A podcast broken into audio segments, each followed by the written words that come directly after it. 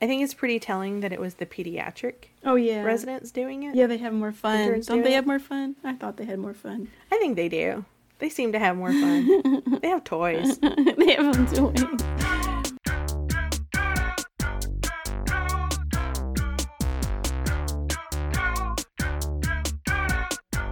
Welcome, everybody, to this episode of MedLibs Miscellany. I'm Tracy Shields, And I'm Carrie Price. And today I think we're going to be talking about teaching and instruction and all of those fun things that we do in library land. You think? So, I think so. You think we're going to talk about that? Let's talk about that. Yeah, I think it's a great plan. Since there's been such high demand to hear our, us talk about things. so, Carrie, do you teach and do instruction? Oh my gosh, do I ever? I wanted to talk about this in our podcast today because I think a lot of librarians come into the profession and something I hear over and over again is we are never taught to teach.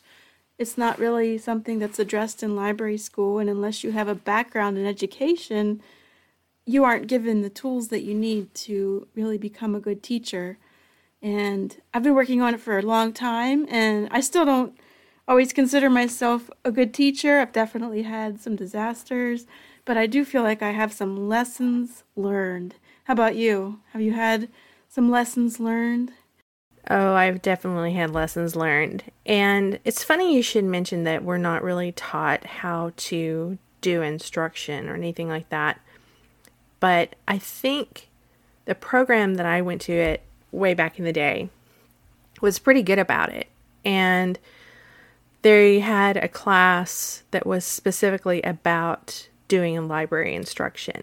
And it may be because they had a large segment of the library school that focused on school media center, you know, the mm-hmm. librarians for school media that often I think they have to have a teaching degree at, to, as well. So I think because of that there was actually some there were multiple classes that you could take back then on instruction and I took one and some of it was actually theory like pedag- pedagogical theories.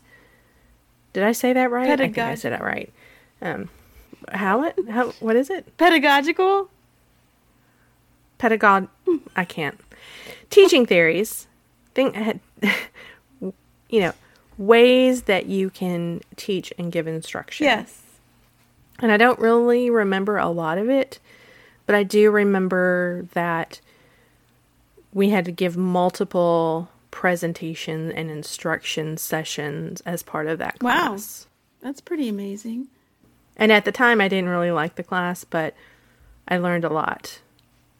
Including like things not to do. And did you learn things you could take into your jobs that you have found really helpful?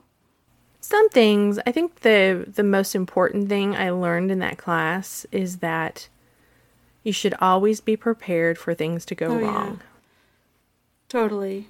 You know, especially with technology that Yes. the computer doesn't work, that the projector You don't have doesn't internet. work, that you should always have a backup. If your slides for some reason don't work, you should always have some type of Mm-hmm. backup plan.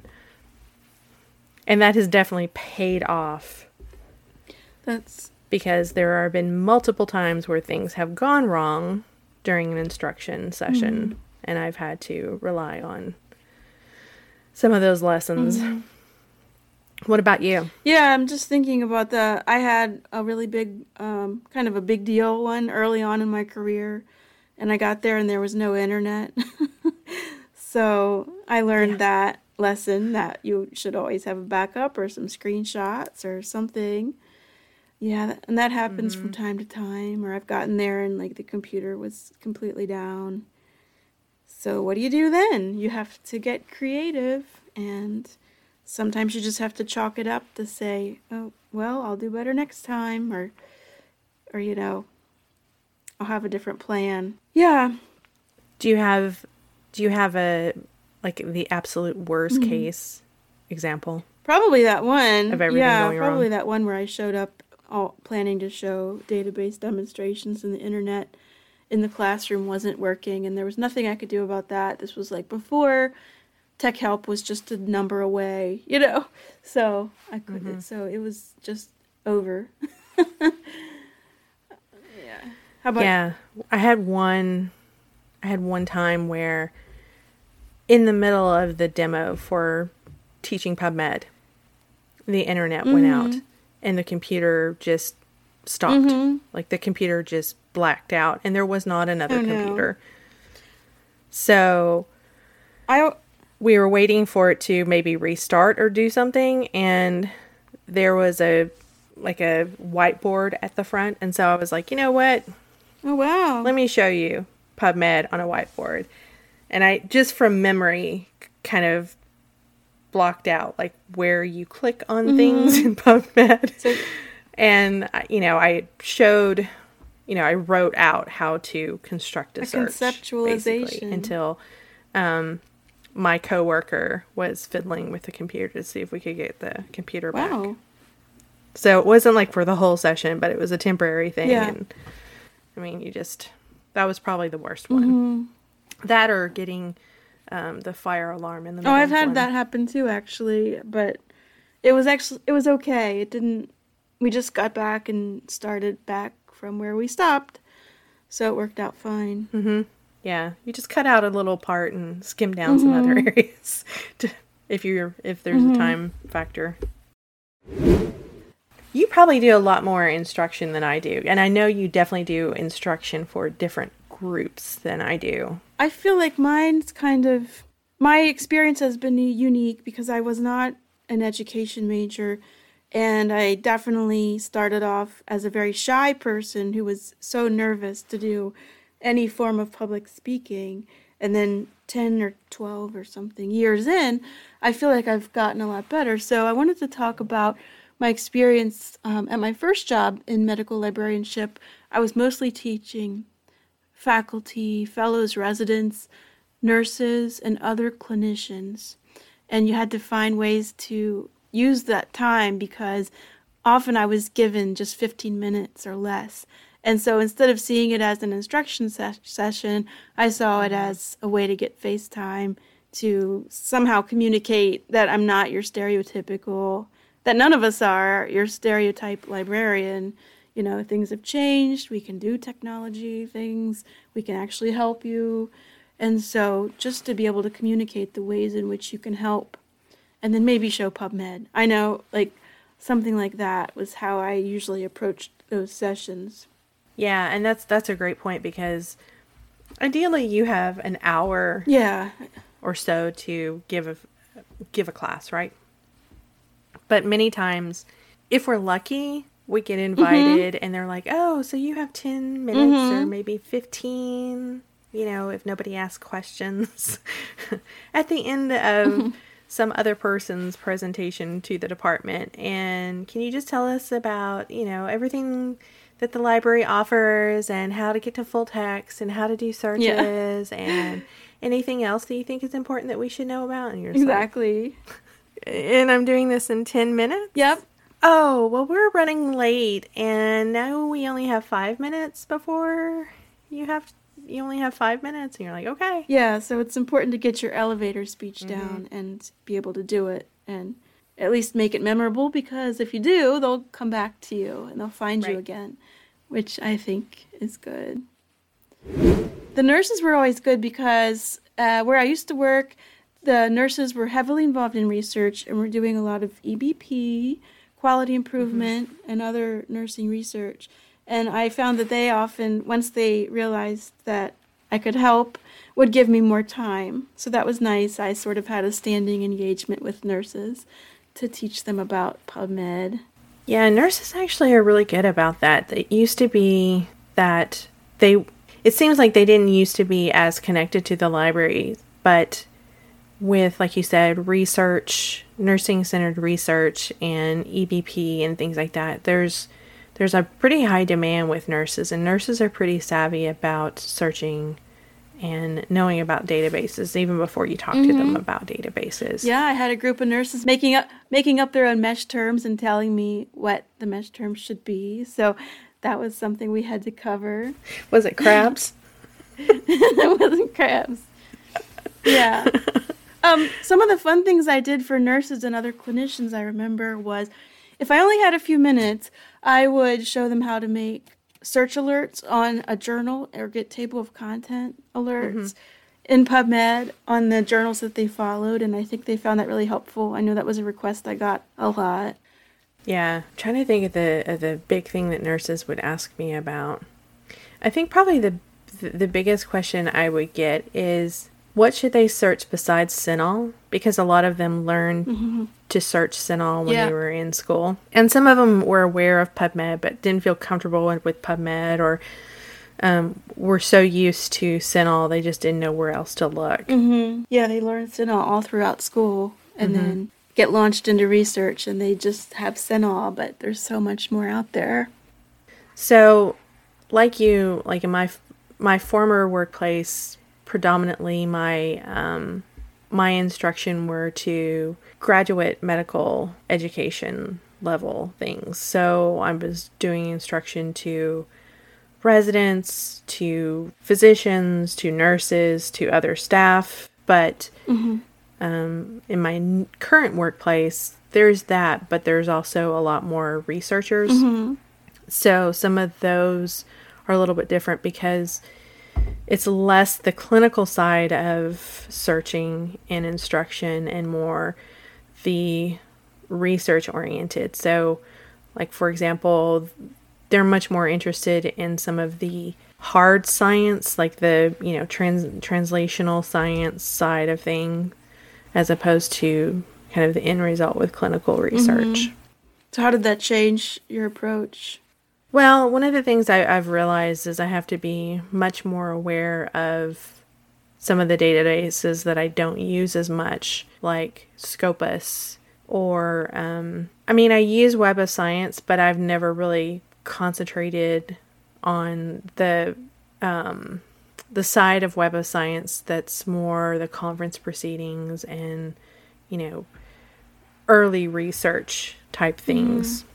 And again, you know, with clinical, it's it's mostly humans, right? Um, with a right. lot of other research, it's more animal based studies, and like I would do animal based searches in my previous workplaces, but it's a little more animal focused now than it used to be. So Interesting. Getting used to some of the instruction and learning it if there are resources that are specific yeah. for animal huh. information, and then learning them well enough to be able to teach about them.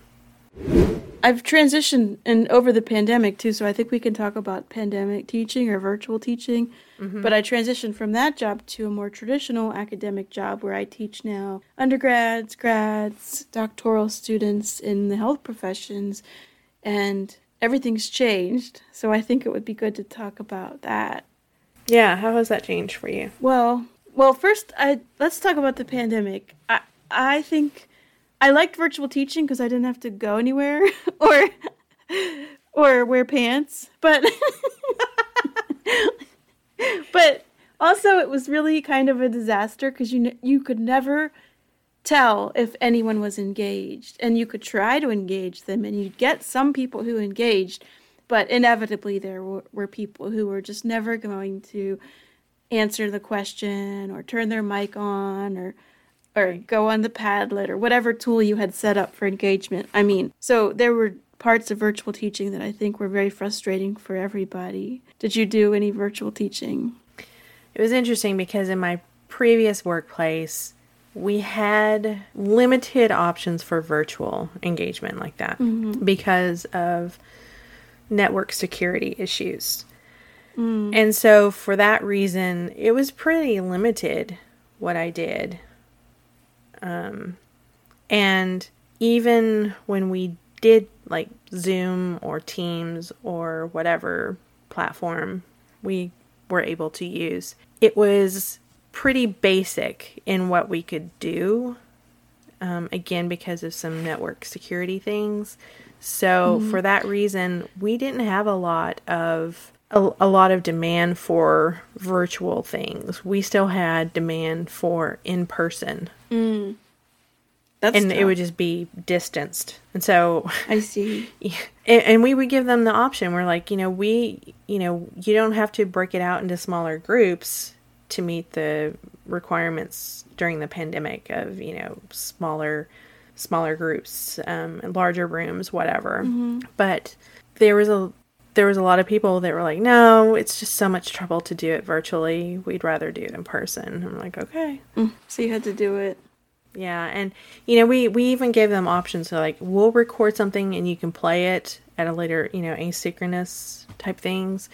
And i don't know if it was just kind of the culture the environment um, tech issues or what but it it wasn't that big of a thing. And you're right like getting engaged participants in that setting is really challenging because i mean i know what i'm like when i'm doing webinars. I'm usually multitasking. Mm. Oh, guilty.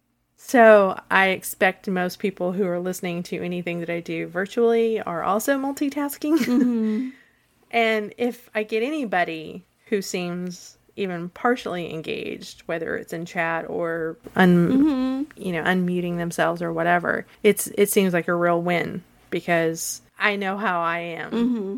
I learned a lot of bad habits because, like you said, you know, you don't always have to have your camera on, and if you do, they can't necessarily see everything that you're doing. Yeah. And if you're looking at a screen, you look engaged, but you could not be looking at the. Don't tell anybody my secrets. presenter or anything. You know, you could be reading who knows what. Who knows what? You have to look at your eye And you movements. just look engaged. Yeah.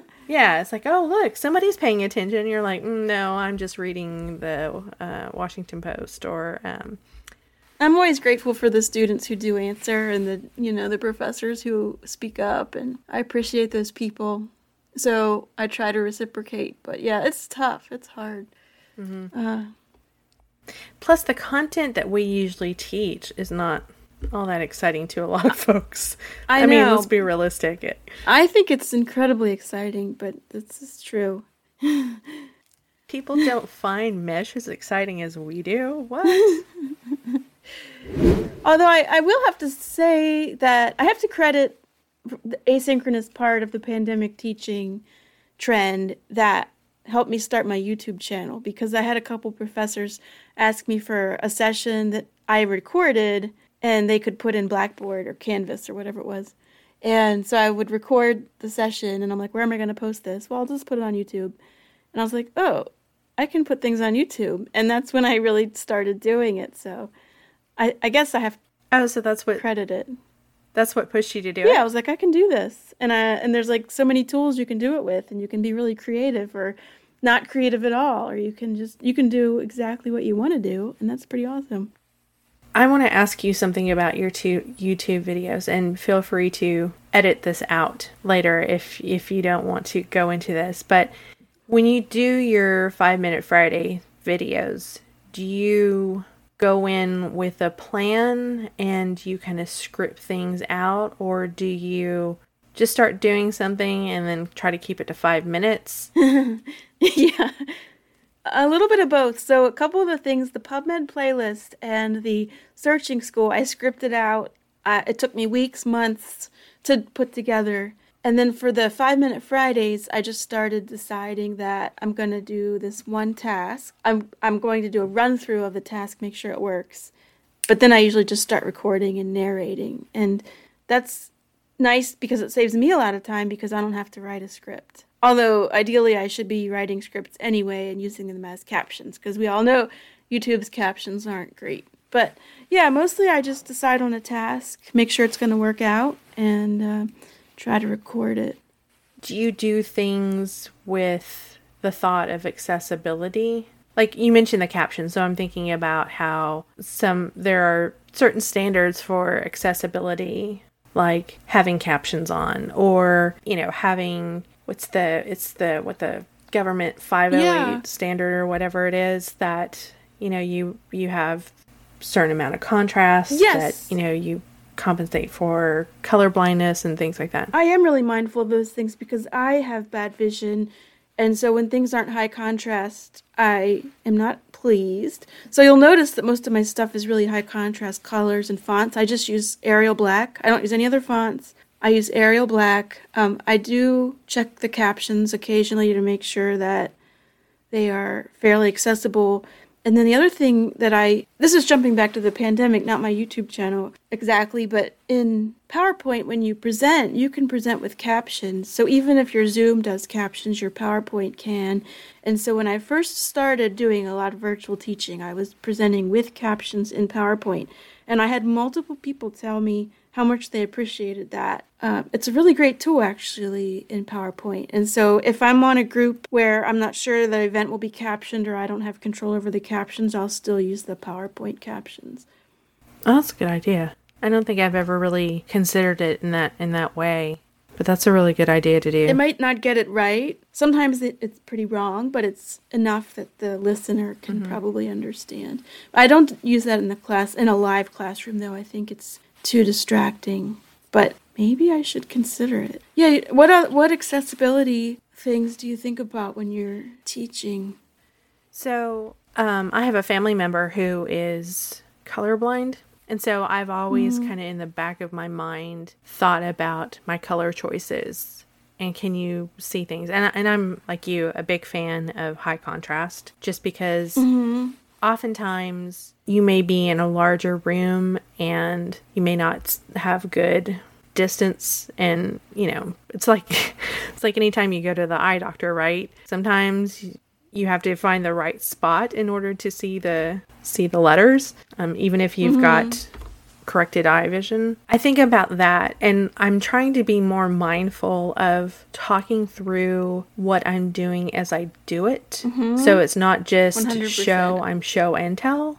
And I think that becomes really important with some of the live demos that you do as part of instruction is mm-hmm. you know not just moving a mouse and saying okay next you know we're going to put in the search box, blah, blah, blah, whatever, you know, I say, okay, now I'm going up to the search box and I'm typing in this. And if you want to, like, for example, in PubMed, underneath the search box, there is the link to the advanced page. And, you know, so I talk about what I'm doing as I'm doing it. And I, I try to do that more because I think people need both. I I know I sometimes need both, and so it's mm-hmm. it's helpful for me when people talk about what they're doing because sometimes you're not always looking at what they're doing either. Sometimes you're taking notes, sometimes you're multitasking and looking something else. So hearing what somebody is doing as they do it, I find helpful. I agree, and I started doing that too because people say, "Oh, you're moving."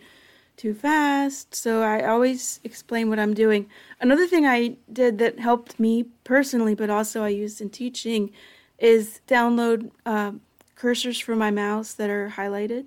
Oh. So all my mouse cursors are highlighted, and I like it a lot. I hope people who have to watch me teach virtually like it too. But that way you can see where the mouse is going Oh, I've never I've never tried that. Mm, and I ended up using it for myself all the time. So now if I have a computer where the mouse isn't highlighted, I'm like, what's going on? Uh, it helps a lot. It's neat, and then you just get used to it. Yeah, and I try to be pretty mindful of increasing the size of a screen. Oh yeah, Control plus plus. Yep, yeah, because there there's some resources that. I, gosh, you just need to zoom in quite a bit in order to be able to see. I mean, I zoom in when I'm just doing a search in them because I don't think that their font size, their default font size, is big I enough. agree. And, you know, partially that could be me getting older. Mm-hmm. But I think also there's kind of the race to the bottom of putting smaller font sizes on websites, like having huge photos, huge fonts, and then teeny tiny mm-hmm. icons and small. I've font. definitely noticed that. And there's no in there's no nice in between. Today I saw a website that was yellow with brown text. I was like, "Come on, do better." That's terrible. Yeah, it was pretty bad. So I yeah I uh, for me too. I I always do increase the screen size when I can. Well, the next thing I wanted to talk about was some of the things that I've done in the classroom because my current job requires a lot more teaching, and I just had to jump in feet first and learn to do classroom stuff and learn to do it hopefully well. So, yeah, I wanted to talk about some of that. How many classes do you teach? like 80 it was a semester or a year it was a lot and usually there are one there are usually one visit but sometimes for the freshman seminars i would go back for multiple visits. And so yeah let me talk about library orientations because a lot of times i get people saying we want to bring the class to the library we want a library orientation. That would be a uh, freshman seminar but also just any class that hasn't really had exposure to the library. So one of the things i noticed right away is kids, students aren't all that engaged unless you help them be engaged. So some of the things I've done for orientations um, included a live scavenger hunt, and I borrowed this from one of my colleagues. So we would um, open up a Padlet, which is padlet.com or something. I'll look mm-hmm. it. I'll put it in the show notes, and divide the class into groups. Everybody would be in a group, and then each group would have a column on the Padlet with uh, questions, and then they'd have to go do a real scavenger hunt around the library and find things like, oh, a children's book, or the reference desk, or where are the archives, where's the coffee, where can you make copies, um, that kind of thing. And they could either take a picture or just pro- post the answer. One of the things that was difficult about this exercise, although I think the students liked it and learned more about the library, more than I certainly had as a freshman, was that it didn't take very long. So by the end of 10 minutes, I had to figure out what to do for the rest of the class. yeah.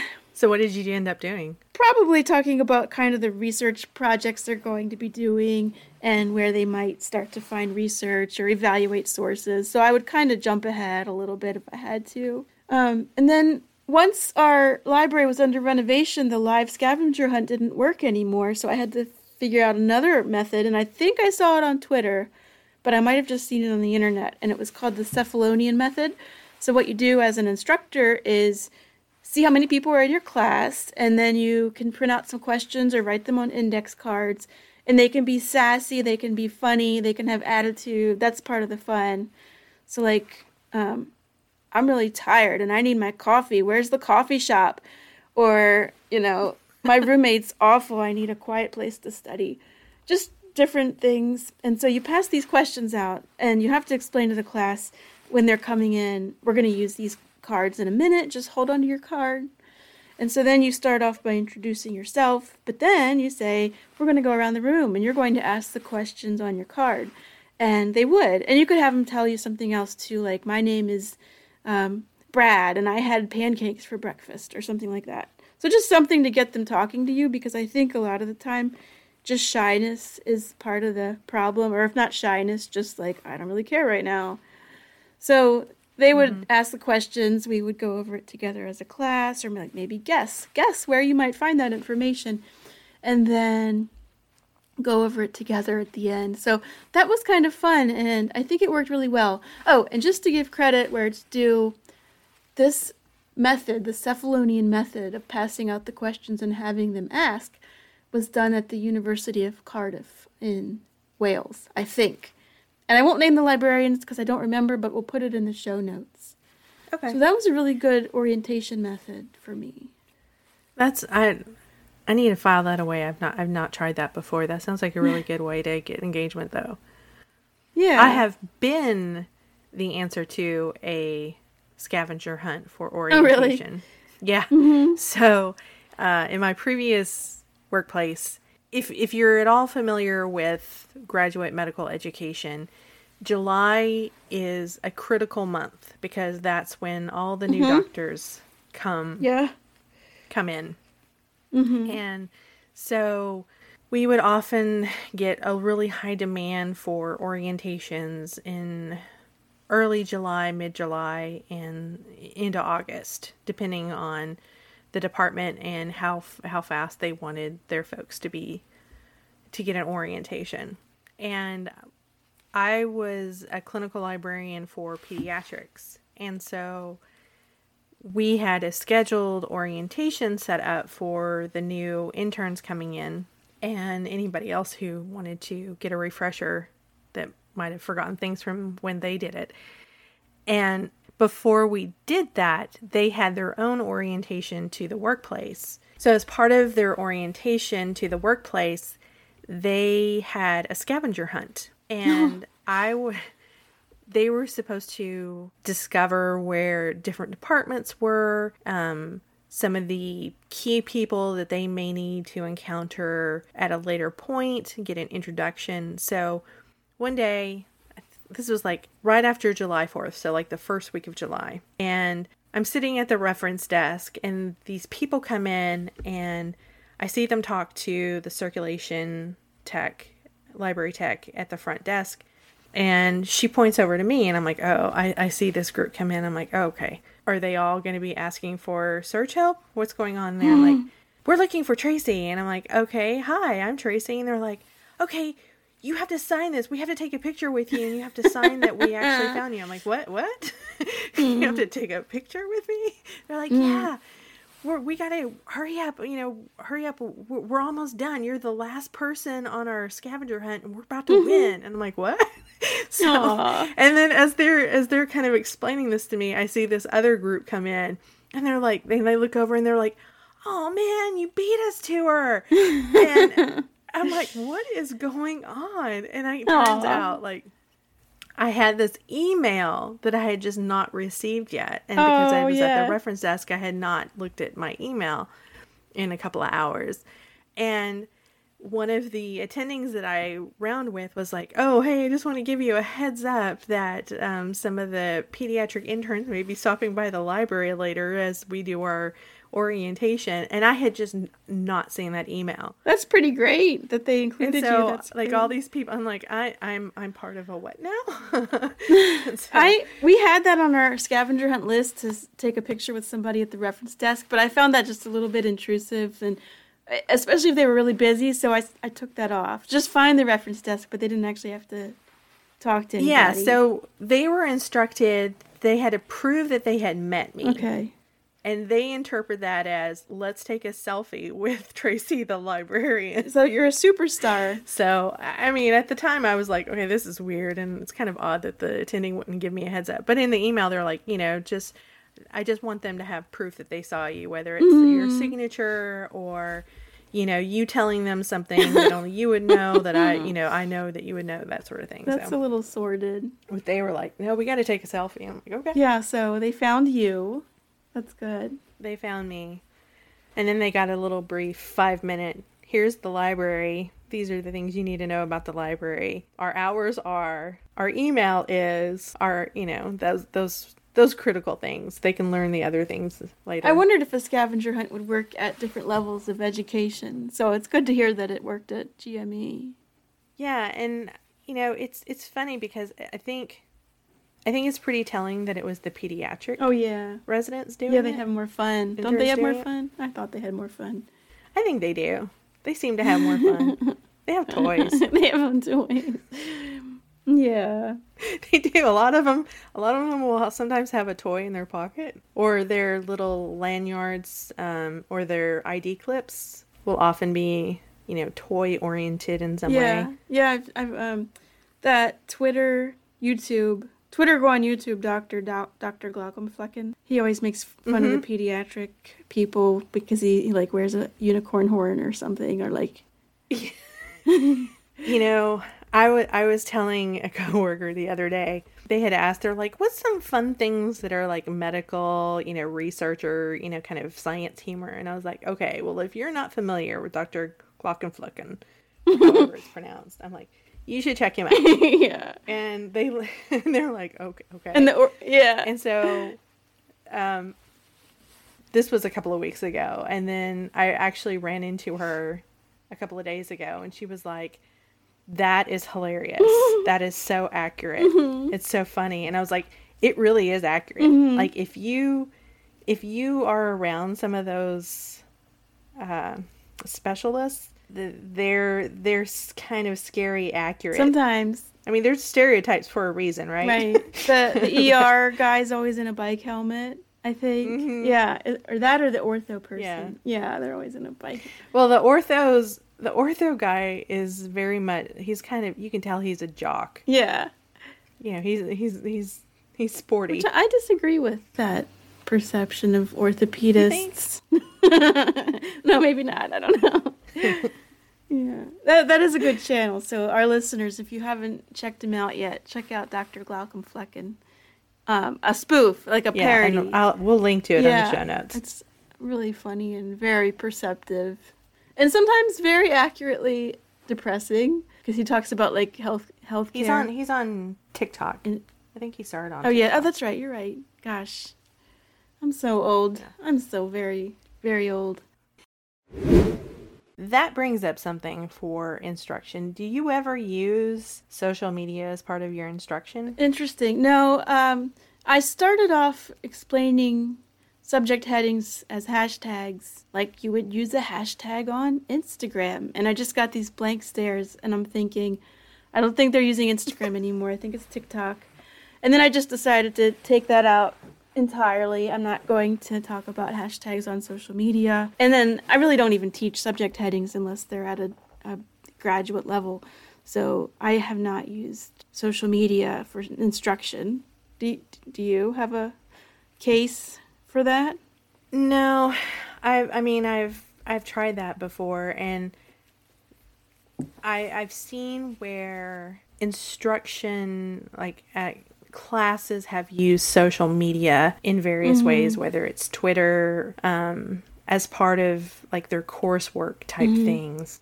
But I've never been directly involved in that and I've never tried to do engagement outside of library instruction through social media. Not really. No, I can't think of a reason for that that I've used it. Some of the tools that I have used, like I, I mentioned Padlet earlier, and one tool I've recently discovered. These aren't social media, but just tools for instruction.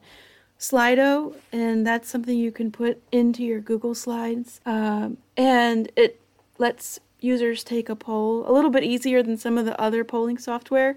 And it's fun because you can put like a, a Likert scale of faces, the faces scale, sad to happy. so you can ask people how they're feeling about whatever. So that's been a fun tool, and there are free versions, and you get like three three f- free surveys.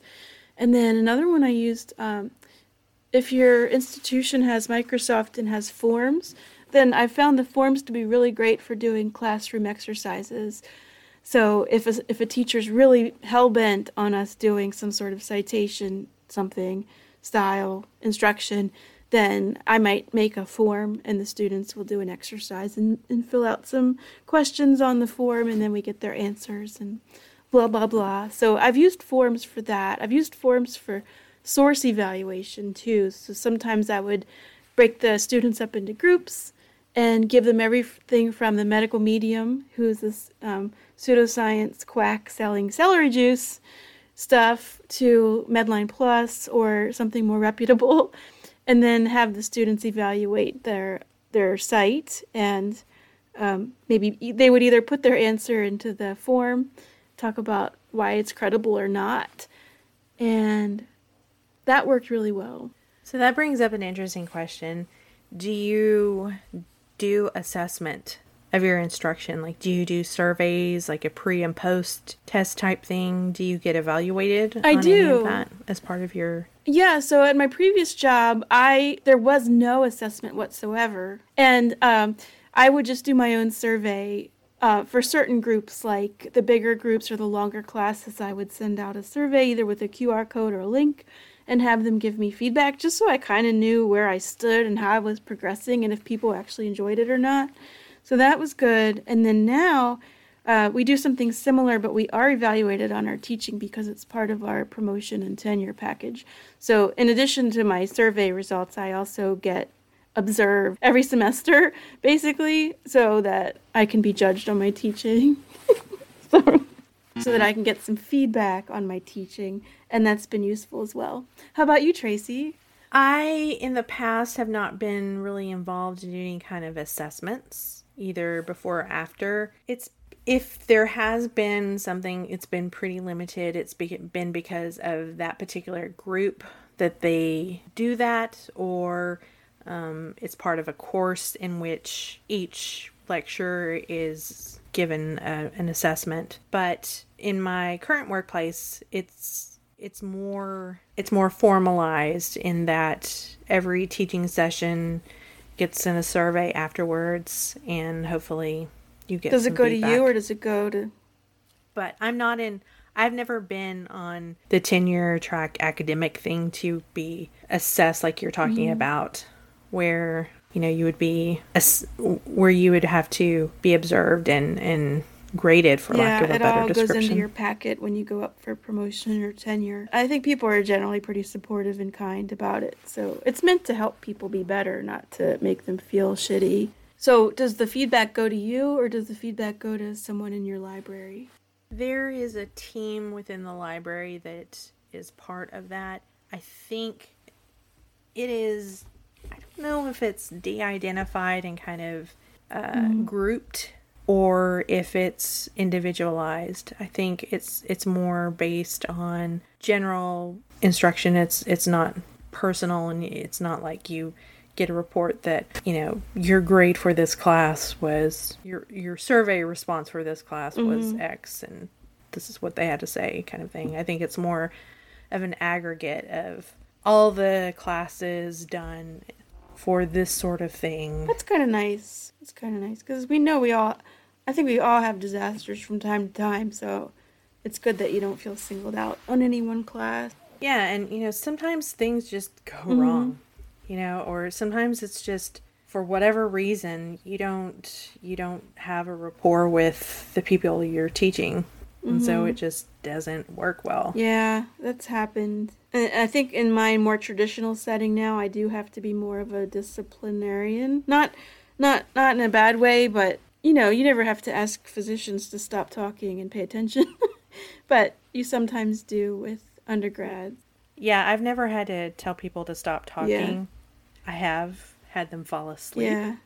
But honestly, knowing what I know about residencies, yeah, my voice puts you to sleep and that's you have an hour nap. That's what I say it. to it. I'm not. I'm not going to judge you. I'm not going to go tell on no, you. No, I'm not offended by it. That's an hour well spent in my. I've been book. a sleeper in a class before, I'm sure. So they get a pass from me. Are, what are some of the things you've done to help people feel comfortable with you as an instructor or a teacher? I have and especially when it come comes to well, let me let me restart.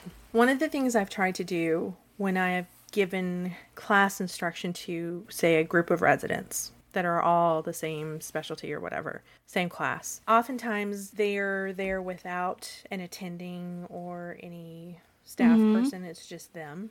And myself and maybe my coworker. I often would do in my former workplace I would often do presentation, library instruction, orientations in tandem with with a coworker. We would take certain sections, we would both talk and so it was and usually unscripted. I mean, we knew what we would talk about, mm-hmm. but it mm-hmm. was usually unscripted.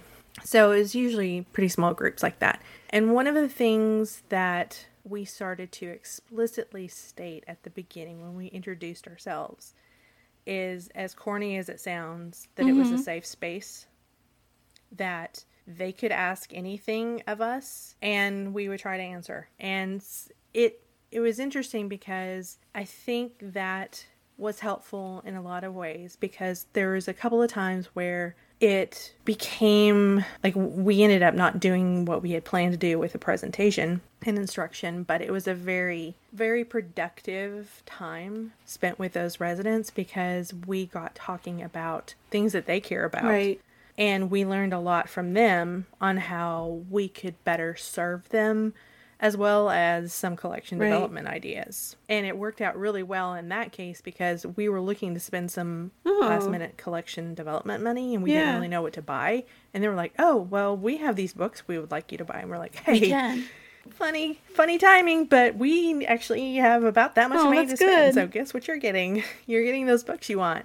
Super. Um, so so one of the things is is trying to make it a place where they should feel comfortable to ask questions if they have questions and to stop and ask questions in the middle of the orientation or instruction you know mm-hmm. as they come up and to just be real about it and be like you know i i get that this isn't interesting to you probably but it should be because it's going to matter at some point and when it does matter hopefully you'll remember some of this and if you don't remember any of this hopefully you'll rem- at least right. remember us and we'll come reach yeah. out and touch base with us again when you That's need good. us.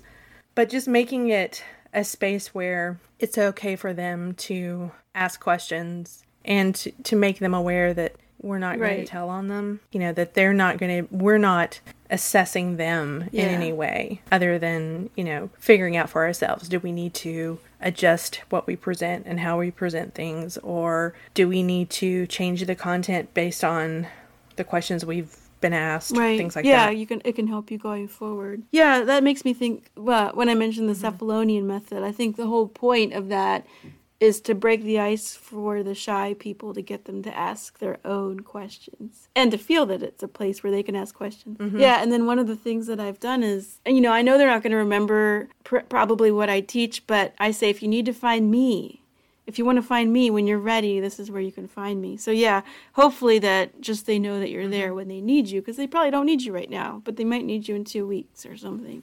And that's one of the that's one of the tough things because we've oftentimes gotten feedback of, man, I wish we'd heard about this early on. You know, why aren't you mm-hmm. involved in our orientation at the very beginning? And it's like you have to hear so many things, and they only you know give mm-hmm. us five minutes, and then they cut our five minutes. And you know, would it be nice if we got multiple touch points with them from beginning to the end? Sure, It's but not the oftentimes case.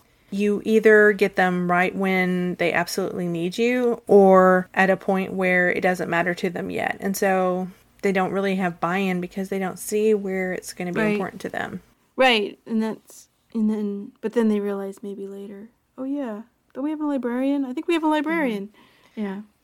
Yeah. Wait, we have a library here? Like, oh, Like you can actually yeah, get your you articles without Google. You've had it for f- the whole four years that you've been in residency. You've had access Right. to the library, and they're all and they're all sitting there using Google Scholar and saying, "I can't get to this article. Maybe I'll go on ResearchGate." if they even got to Google Scholar, they probably started and stopped at up to oh date. yeah, true. Well, they have to. Re- don't doesn't UpToDate usually come through the library? It's funded in part by a library. Yeah, but they don't know that. Many times they have no idea that it's a library Yeah. resource. And in some cases, it's not a library Right. resource. In some libraries, it's it's it's part of their you know, intranet or different something. Yeah. thing.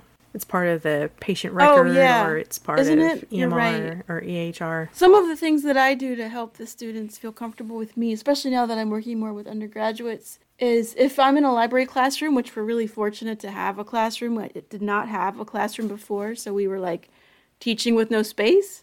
Uh, but now I have space, and so if I can, I'll turn on some music. And I found that some really nice music, like non offensive, really neutral music, is lo fi hip hop. There's a lo fi hip hop channel on YouTube. Actually, there's a lot.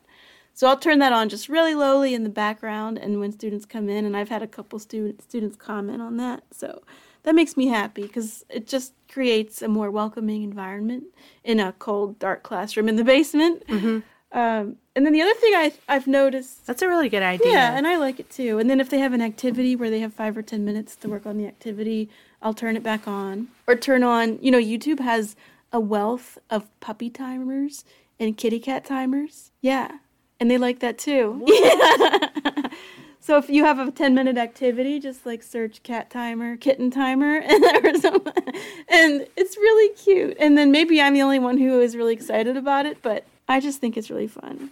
Oh, that's really sweet though. That's a really good idea. And I really like the idea of, of having some music in a classroom, but I think I think a lot of people should consider that for their webinars and online training things because how many times do you log into a webinar Right?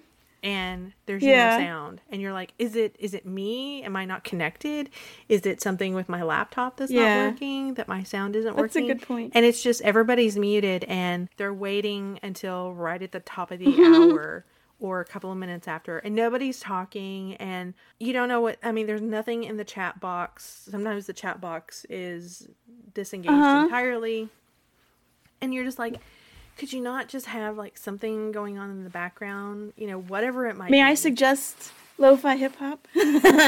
At least the one on YouTube, the channels on YouTube, they tend to be wordless, so there's no words, there's no like, you know, imagery. So I like that. Yeah, that's my suggestion. And one more thing, if thing. nothing else you get a you get a sound check That's right. If you do need to use a video later, at least you know your system's working. and sometimes I'll show videos. Uh, the other thing I've noticed with younger students is that they don't know what to call me, and and I'm not really Professor Price. I mean, they can, and some people will call me Professor Price, but I usually just break the ice right off the bat and say I'm Carrie Price. You can call me Miss Price, Miss Carrie, or Carrie. I really, you know, I don't say I don't care, but it mm-hmm. doesn't matter to me how you want to address me. Do what you're comfortable with, and then I just get so tickled pink how I get tickled pink when somebody calls me Miss Carrie. I just think it's the sweetest thing. That's really But let cute. them make the decision on how, what they want to call me. And certainly not Doctor or Professor Price, because number one, I'm not a doctor, but I'm also not really a professor. So, yeah. Yeah. That's what I do. That's a, that's a good that's a good point to make in introduction is what you prefer to be called and you know also mention pronouns. Yeah, yeah, that too is uh, increasingly important over a couple years ago, I think. So yeah. I do try to. Sometimes I forget, but I try to do that too. Yeah, and I I try to. I first started. Speaking of using the pronouns, I started putting it in. Gosh, years ago now, in my um, email signature because mm, me too. The number of times I got Mr. Shields because mm-hmm. oh, your name, could be mm-hmm. male or female, and I got so tired of it. So in my in my email signature, I started putting Ms. and my pronouns she her. Just to be clear, please don't call me Mrs. because that's the, another annoyance. And yeah, in my in my old workplace, being called ma'am was very prevalent, and I really oh. was like, please oh, no, call me Tracy. Yeah, you can call me Tracy please don't say ma'am. And that that was yeah, just a cultural like thing, that. you know. But mm-hmm. yeah, anything to kind of get get them comfortable that helps. Yeah, like you you want them to see you as a partner or a mm-hmm. person, not not not not necessarily a peer, but somebody they can talk to or you know somebody that's there to help with the struggle because i think of myself at that age and i had no clue no clue so just the fact that i'm trying to put myself on that level mm-hmm. to help them understand what a library is for and why there are librarians at your university. yeah, that's a start. That's a big hurdle in itself though. Is there are there any teaching or training things that you've wanted to try but you've never gone around to? I know some of my colleagues do this really fantastic uh, let's say a number of really fantastic exercises where students will look at each other's citations or engage with each other or come to class prepared with something that the librarian has has sent them ahead of time. I've never gotten to that point. I've never I mean I might I might do like a think pair share kind of exercise, but typically I'm not having them prepare before class. I don't know if that's something I would do or not. What about you? I think that would be interesting to try. I've never mm. really done it more because oftentimes I've not had the time to mm-hmm. prepare mm-hmm. for that. Even with scheduled instruction, there's not always a, enough lead time to really give that. And you may not know who is going to be attending to that's even true. that's true. it's not time. Really a setting for that. Well, I have I have one parting yeah. story that's one of my favorite stories, but it's just a little story. And that is I remember working with nurses once and I would take some questions off the cuff and try to do some of their searches uh, in front of them, and and they had questions about shift work, and I went to PubMed, and I typed in shit work, and I, I think we got some results, but then I realized it. But I thought it was so funny because I made a big typo, but it was pretty cute. I I have I have unfortunately had many typos happen when I am typing in front during mm-hmm. a demo. Probably the most memorable one was pubic health instead of public health. I'm afraid of that one too. And it came up with a surprising number of results, and so I keep going on, and I hear a couple of snickers, and I'm just like, "It's not that funny," you know. I mean, granted, there There's seems to be a lot of sexual health. health thing going in this set of results but and then i looked up and i you know i go to show them like the advanced page and and how it maps and then i was like whoa what's happening here mm. oh tracy Typo. sorry you might not folks. have ever known that this was your real introduction to crabs i know i missed it entirely i missed it entirely oh that's well Here's to more yeah. fun. Pubic here's health. to more fun teaching experiences in both of our futures.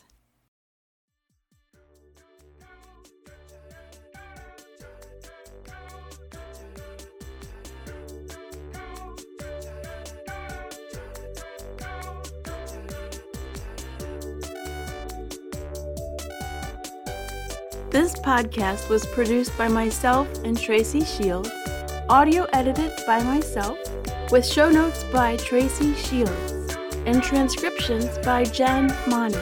Find us on Twitter at medlibs underscore miss, M-I-S-C, or email us at medlibsmiscellany at gmail.com. You can find Tracy on Twitter at TC Shields. You can find me, Carrie, on Twitter at Carrie Price 78. Our theme music is Nerdy and Quirky by Music Town on Pixabay. Thanks for joining us. We'll see you next time.